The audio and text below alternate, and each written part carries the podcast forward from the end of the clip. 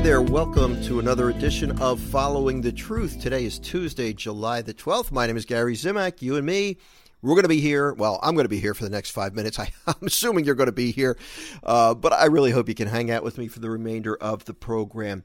Today's show is all about responding to Jesus. This is, um, we're going to look at the gospel for today's daily mass. You know, I, I got to be honest with you. This is something that I didn't do for most of my life. And if I'm being completely honest, and I feel I owe that to you, I still don't always respond to the words of Jesus, to what he's telling me to do as much as I should. And this gospel, really, it's a tough one. But I think we need these tough messages. You know, we live in a world that very much needs to see and hear and experience the gospel of Jesus Christ. Many of the people who we will deal with, whether it's at work, at school, even in our own homes, they're not necessarily encountering Christ through the Bible. They're not necessarily praying. They're not necessarily going to church. But that's why it becomes important that you and I, I mean, you're listening to this show. You obviously care. You care about your relationship with Christ it's important that you and I be Jesus to those around us. And in order to do that, we have to take seriously his words. And honestly, sometimes what he has to say doesn't feel that good, or it's not something I want to hear, especially the loving our enemies business. You know, not always easy. Today's gospel um, is Matthew 11 verses 20 through 24. Let's let's just listen to this, and I'm going to I, I am going to warn you. These are some tough words, but don't shoot the messenger. These are coming from Jesus. You know what?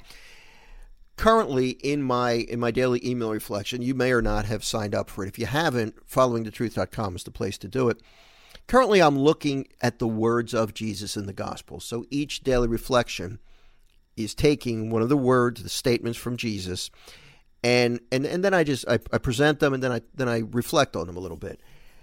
I think it's, it's it's really important. We're never going to get to, to know the real Jesus, which is is the goal of our life. We're supposed to get to know the real Jesus and let him through his Holy Spirit transform us into his image, right? But we got to get to know the real Jesus before that happens. But we're never going to be having have an honest and deep personal relationship with Jesus Christ unless we know and encounter the real Jesus. That begins by hearing what he has to say, even when it involves something we don't want to hear. So, with that in mind, here we go. Jesus began to reproach the towns where most of his mighty deeds had been done, since they had not repented. So, these are people who have seen miracles, healings, and yet they are not hearing the words of Jesus. Okay, yeah, I saw the miracle, but you know what? I don't like that repent stuff. I don't like that conversion. I don't want to change what I'm doing. That's the response he's getting. And then he responded by saying, Woe to you, Chorazin! Woe to you, Bethsaida! For if the mighty deeds done in your midst has been, had been done in Tyre and Sidon, they would have long ago repented in sackcloth and ashes. But I tell you, it will be more tolerable for Tyre and Sidon on the day of judgment than for you. And as for you, Capernaum, will you be exalted to heaven? You will go down to the netherworld. For if the mighty deeds done in your midst had been done in Sodom, it would have remained until this day.